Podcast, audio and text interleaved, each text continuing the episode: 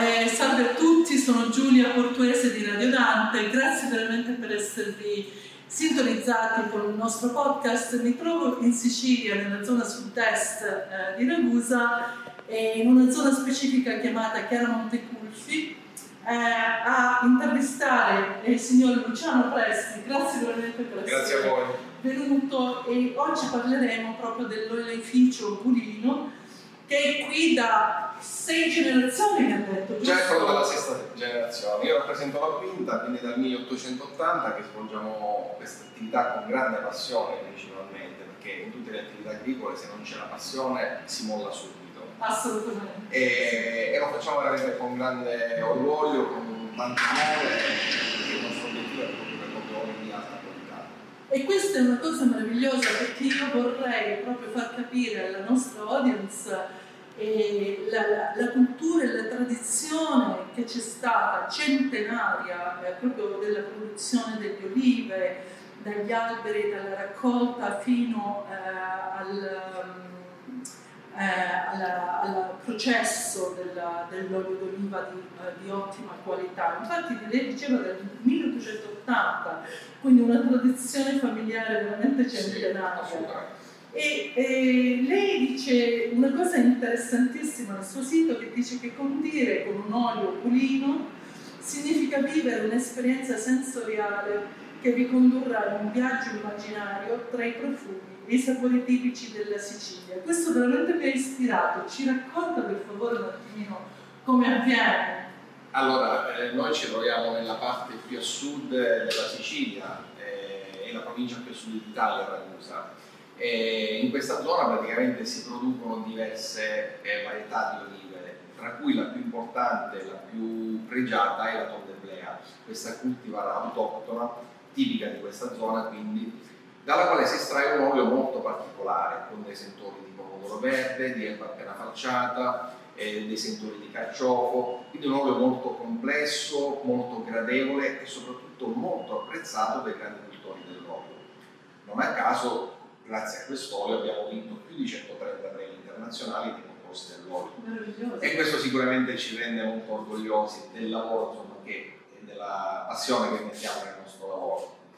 E ovviamente però in Sicilia non esiste solo la tordeblea, esistono altre cultivar, per esempio la biancolilla, la moresca, la nocellare del Belice, nocellare ternea, quindi diciamo che riuscire a lavorare più cultivar eh, ognuna delle quali ha delle sfaccettature, dei profumi, delle caratteristiche organolettiche diverse, ci permette appunto di affrontare questo viaggio immaginario intorno alla Sicilia e di apprezzarne i profumi e i sapori tipici di ogni zona. E eh, infatti questa è la cosa meravigliosa perché eh, dobbiamo dire che veramente l'olio d'oliva è nel cuore della cucina tradizionale italiana, queste origini dell'albero di olivo viene dai greci, dai fenici ed è stato trasferito a noi eh, eh, già eh, nella nostra, insito nella nostra cultura. E riguardo le cultivar, infatti sono stata molto interessata dalle, dall'incredibile varietà che c'è, e specialmente in Italia ce ne sono 538 di cultivar italiane che arrivano fino al 40% della produzione globale e la cosa interessante è che la Spagna, che è anche eh, un'ottima produttrice di olio di olivo, ne conta 138, ovvero il 14% del totale, e così anche la Grecia con 52 varietà e ne rappresenta solo il 4%. Uh, nella mia ricerca ho visto che ce ne sono addirittura 25 di varietà qui in Sicilia. Sì. Quindi la, nella sua produzione cosa utilizzate? Allora, noi utilizziamo, facciamo un monocultivar con delle ombrenza e questo sarebbe il nostro top. Poi abbiamo diciamo, anche altre linee di prodotto fatte con dei blend, perché fare un blend non vuol dire miscelare delle olive così, senza, certo. senza testa, Certo. vuol dire saperlo fare e, e soprattutto creare degli oli bilanciati e molto gradevoli al gusto. E per questo diciamo, utilizziamo anche altre varietà tipiche della nostra zona. E questo ci permette di poter affrontare diversi mercati Sono d'accordo. E diceva delle proprietà eh, Organolettiche. dell'olio d'oliva. Infatti, eh, secondo il CNR, eh, una sostanza contenuta nell'olio extravergine di oliva ha una funzione protettiva è antiossidante sulle cellule del cervello, specialmente negli anziani. L'omeopatia. Lo, eh, assolutamente, Sì. quindi questa è una cosa È molto interessante. interessante, infatti l'olio ha eh, una funzione proprio antiossidante proprio a causa dei polifenoli che contiene, di cui l'oleuropeina è una delle sostanze insomma, attive sotto questo punto di vista. E non solo, ha una funzione anche antiradicalica, nel senso che contrasta la formazione dei radicali liberi, quindi contrasta l'invecchiamento cerebrale, giustamente, ma l'invecchiamento cellulare in generale. È incredibile, interessante. E una curiosità che vorrei condividere, che mi è piaciuta moltissimo, che addirittura l'olio d'oliva è anche un ingrediente sofisticato utilizzato eh, per la bellezza naturale sin dai tempi degli egizi. Persino Cleopatra lo utilizzava nelle sue creme di bellezza e non solo questo. Ehm, l'illustre medico di epoca romana Galeno, 200 2000 anni fa, eh, lo utilizzò come, come la prima crema del corpo con l'olio d'oliva, una cera d'api ed acqua di rose. Ora, per concludere eh, questa, questa intervista che veramente mi, mi sta interessando, ci dica un attimino come possono i nostri ascoltatori e se- essenzialmente quando comprano un buon olio d'oliva extravergine, quali- co- come fanno a riconoscerlo? Allora, innanzitutto una prima discriminante è sicuramente il prezzo. Sì. È chiaro che quando si compra un olio a 4,99 euro, 5 euro al supermercato, non ci si può aspettare qualità. Assolutamente.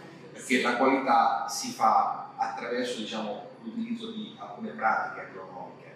Prima della raccolta anticipata. Significa raccogliere le olive non quando sono mature, ma quando sono verdissime. Ah, In questo modo otteniamo meno olio, ma un olio molto più fragante, più profumato, più stabile nel tempo sì, e soprattutto più ricco di polifenoli, che fanno bene anche alla nostra salute.